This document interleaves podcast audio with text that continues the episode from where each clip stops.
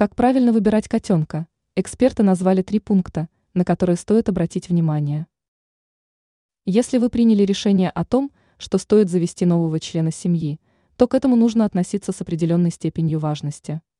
Не стоит забывать о том, что это ответственное решение. На какие три пункта стоит обратить внимание? С кем будет котенок? Важно понимать, что в первые месяцы котенку важно внимание. Ему будет некомфортно находиться длительное время в одиночестве.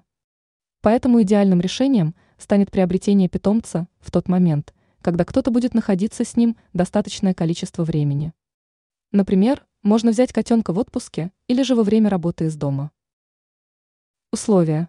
Эксперты отмечают, что котята нуждаются в определенных условиях. У животного должен быть теплый дом, так как кошки плохо переносят холод. Непосредственно выбор. Стоит помнить, что у беспородных котят меньше требований относительно корма и ухода. При выборе породистого животного стоит учитывать ряд факторов, особенно в том случае, если речь идет о здоровье. Также важно помнить, что котенок должен вам визуально понравиться. На основе личной симпатии можно выстроить максимально крепкие и теплые отношения.